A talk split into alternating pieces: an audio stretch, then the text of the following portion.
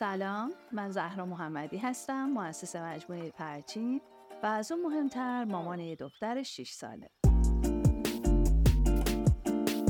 در سالهایی که مدیریت پرچین به عهده من بوده و همچنین تجربه مادری رو داشتم، فرآیند رشد خیلی از بچه‌ها رو دیدم و در عین حال تغییراتی که خودم و همچنین والدین دیگه در این مسیر فرزندپروری رو به همراه داشتن مشاهده کردم.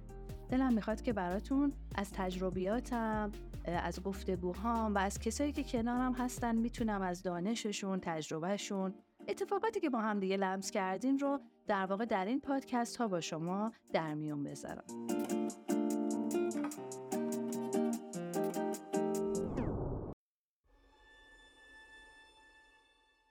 موضوعی که برای این اپیزود در نظر گرفتیم در ادامه نگاه و اهمیت دوره جذب در اپیزودهای قبلی، جذب اولیه و به طور کلی وارد شدن به پروسه جذب هست. در واقع ببینیم که در این دوره چه نکاتی رعایت بشه، چه زوایای خوب دیده بشه، کودک ما میتونه به محیط جدید راحت‌تر وارد بشه. مهمون امروزمون سعیده جان، سرپرست تیم جذب مهد کودک پرچین هستن تا از تجربیاتشون، مشاهداتشون، دانششون و تجربه زیستشون در این زمینه بتونیم بشنویم و کمک بگیریم تا کودکان ورود راحت‌تر و امن‌تری رو به یک محیط جدید داشته باشن.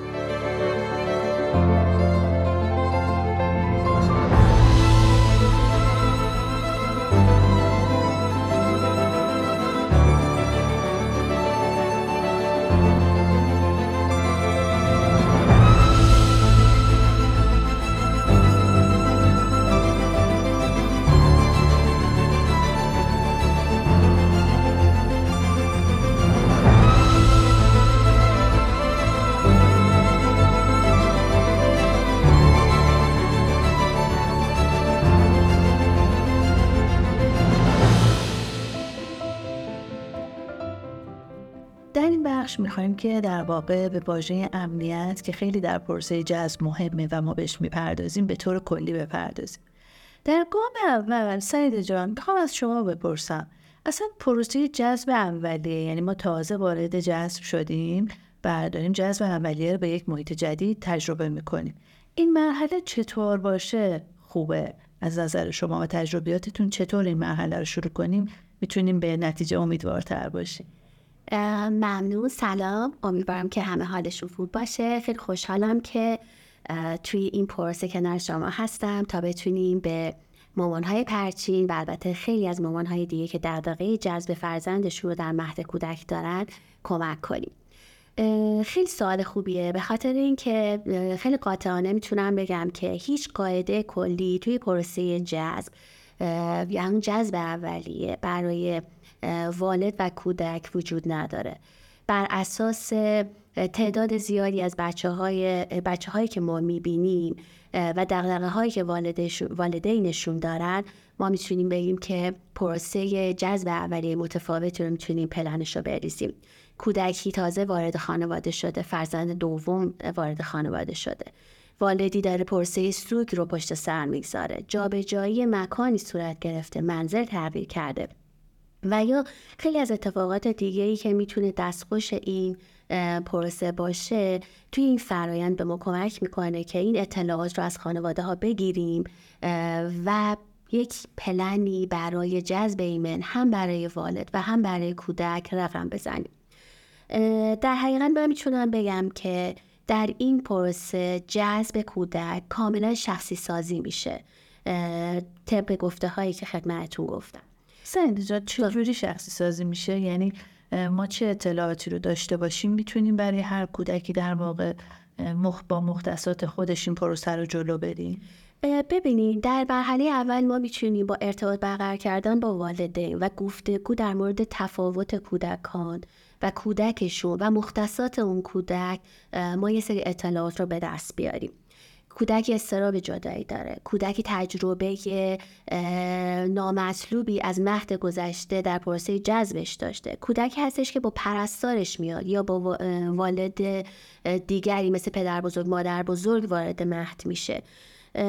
همه اینا میتونه اطلاعاتی باشه که به ما کمک بکنه تا اون پروسه جذب و شخصی سازی کنیم و بر اساس مختصات اون خانواده پیش ببریم. در حقیقت در مرحله اول و گام اول من میتونم بگم که تیم جذب فقط و فقط تمرکزش بر روی ایجاد امنیت اون کودک هست که توی اون فضا و کنار ما افراد جدیدی که مشاهده میکنه ایجاد بشه. پس در این راستا ما فرآیندی رو در پیش میگیریم با انعطاف بیشتری همراه باشه. حالا این انعطاف چجوری هستش؟ ولی به روشی میتونم بگم که چجوری به وجود میاد. اولا این که توی پروسه جذب باید صبور باشیم. باید این مراحل به صورت تدریجی و بدون عجله صورت بگیره. زمان کوتاه حضور کودک در فضای مهد هستش. خواب کافی داشته باشه، یعنی والد اون رو از صبح زود بیدار نکنه، خوابش کافی باشه، با حوصله کودک رو به مهد کودک بیاره، تحویل میگیریمش. و بعد مرحله بعدی هستش که زمانی که توی مهد میگذرونه تایم کوتاهی باشه. به چه دلیل؟ به خاطر اینکه کودک ما خسته نشه، طلب خونه رو نکنه. یعنی قبل از این که طلب اتاقش و اسباب بازیاش و خونه رو داشته باشه، ما بگیم زمان خداحافظیه تا فردا یا جلسه بعدی که میخواد حضور پیدا بکنه با اشتیاق بیشتری وارد مهد بشه. همراه داشتن وسایل دلخواه کودک هستش. حالا میتونه اسباب بازیش باشه، میتونه پتوش باشه. کودکی هستش که روی لیوان خاصی تمرکز داره، با اون میخوابه، با اون روزش رو سپری میکنه. خوردن خوراکی هایی در طول روز هستش که قندخور کودک نیفته و زمان گرسنگی کودک قبل از اینکه خودش اعلام بکنه برآورده بشه این نیازش.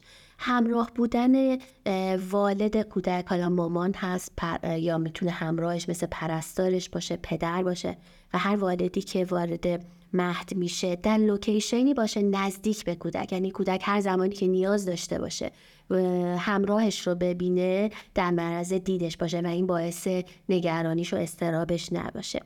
آزادی عمل به کودک بدیم در انتخاب مکانی که میخواد در اون بازی کنه، در اون احساس آرامش بکنه. کما اینکه در زمانهای دیگر همین انتخابگری رو به کودکمون میدیم.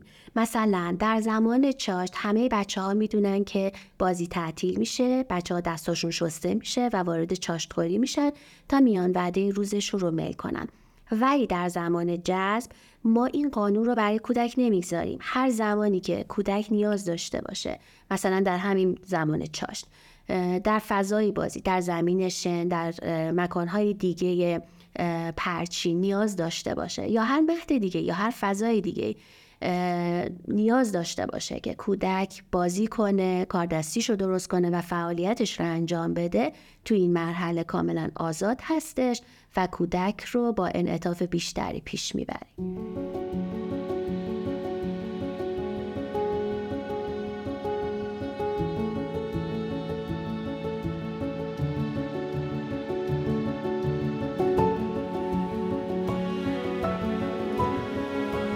مرسی سعیده جان. یه موضوعی که به نظرم مهمه که ببینیمش و بهش بپردازیم، ما از امن شدن کودک خب زیاد حرف زدیم. آیا در این جذب اولیه امنیت والد هم مهمه؟ ما امنیت والد رو در واقع چطور ببینیم، چطور میتونیم تأمین بکنیم؟ در مرحله اول بسیار بسیار امنیت والد اهمیت زیادی داره. والد وقتی به من اطمینان کافی رو داشته باشه، بهترین موجود زندگیش رو توی اون فضا قرار میده. البته که به واسطه شرایط زندگی مدرن و مشغله زیاد ما آدم بزرگ ها، دسته های مختلفی رو ما میتونیم از والد در نظر بگیریم و اینکه تجربه زیاد ما ما به کرات داریم. والدین رو می، والدینی رو میبینیم که با شرایط سخت زندگی امروزه میخواد فرزندش رو در مهد کودکی بگذاره که خیالش از بابت اون راحت بشه و به واسطه اون پس سعی میکنه که اینها رو کنترل کنه، ولی بسیار مضطربه، بسیار مشغله داره بسیار درگیر کاره، ما والدی رو داریم که پزشکه، مجبور در ساعت‌های مختلف شبانه روز شیفت‌های طولانی قرار بگیره. والدی رو داریم که مدیر یک مجموعه بزرگه و دغدغه‌های مختلفی رو میگذرونه و در کنار اون بزرگترین دغدغه‌اش فرزندشه. در این حال والدینی داریم که سهل گیرن، والدینی داریم که خیلی آسون میگیرن فرایندو و والدی رو داریم که اصلاً نیست، حضور نداره. کودک با پرستار میادش به مهد کودک و هیچ اطلاعاتی از کودکش رو نمیتونه در طول روز داشته باشه، با توجه به اون ویژگی‌ها و مختصاتی هم که گفتیم. در حقیقت من میتونم بگم هر کدام از این والد شرایط و انتظارات مختلفی رو دارن که یک سری از اونها، حالا اگر میخواد اون والد یا اون مامان خانه‌دار باشه، پزشک باشه، مدیر باشه یا هر پوزیشن اجتماعی که در جامعه داشته باشه رو داره، اما براش خیلی مهمه که نیازهای اولیه کودکش برآورده بشه. اون نیازهای اولیه چیه؟ بچه من سیره، احساس گرسنگی در طول روز نمی کنه. کودک من به واسطه سرماخوردن‌های مکرر، آیا لباسش در زمین بازی وقتی که خیسه تعویض میشه، لباس خشکی تنشه. فضای مجموعه گرم، سرد، غذای مناسبی به کودک من داده میشه. و یا این که اصلا بخش دستشویی رفتنش رسیدگی میشه. کودک من سخت گرفته شده از پوشک، آیا به این پروسه رسیدگی میشه که عقب گرد نداشته باشه؟ میتونم بگم برآورده کردن نیازهای اولیه کودک در مرحله اول، فارغ از هر پوزیشن شخصیتی و اجتماعی والد، جزء دغدغه‌های اولیه و نگرانی‌های اولیه خانواده‌ها هستش. یعنی پس شما می‌فرمایید که در گام اول برآورده کردن نیازهای اولیه کودک میتونه به والدی امنیت اولیه اطمینان خاطر رو بده. کاملا درسته. پس ما برای رفع این نیاز والد چه کار میکنیم؟ در مرحله اول بر اساس مختصاتی که خدمتتون گفتم، خوب شنیده شدن اون والد بسیار اهمیت داره. ببینم دغدغه مادر من چیه؟ سرماخوردگی، دستشویی، سیری و گرسنگی، بازی کودک، گذروندن تایم تفریح کودک، اینها رو من خوب میشنوم. من باید در یک مجموعه خوب بشنوم طرف مقابلم رو، مخاطبم رو و والدم رو. در مرحله دوم وقتی که شنیده میشه، پس باید من بتونم اطلاعات مناسب و گزارش مناسبی رو که والد من نیاز داره در اختیارش قرار بدم. پس من میتونم این اطلاعات رو با به صورت گفتگوی رو در رو با والدم داشته باشم و میتونم با رد و بدل کردن گزارش ها که در قالب میتونه چک لیست باشه و یا میتونه مصور باشه، به صورت روزانه در اختیار والدم قرار بدم.